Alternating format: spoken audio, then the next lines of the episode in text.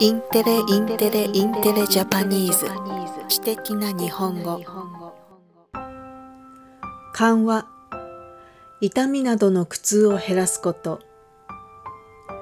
開設施設や組織を作り運営を始めること。小児がん子供のがん。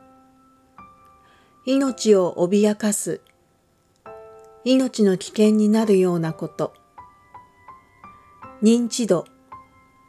人々が知っている程度。保育士。保育園などで子供の面倒を見る人。重い病気の子供たちが緩和ケアなどを受けながら過ごす施設、子供ホスピスが横浜市に開設される予定です。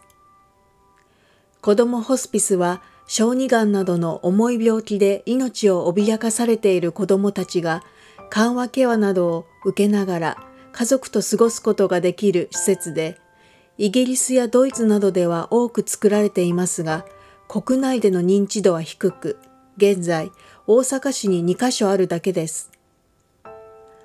NPO 法人によりますと、東日本のエリアで初めて建設されるということです。施設は今年10月から1日に最大3組の親子を受け入れる予定です。施設には看護師や保育士がいて、子供たちは安心して勉強したり、他の子供と遊んだりできるほか、家族と一緒に宿泊することも可能だということです。プロジェクトの人は、子供たちが家族と一緒に豊かな時間を過ごせる場所にしていきたいと話していました。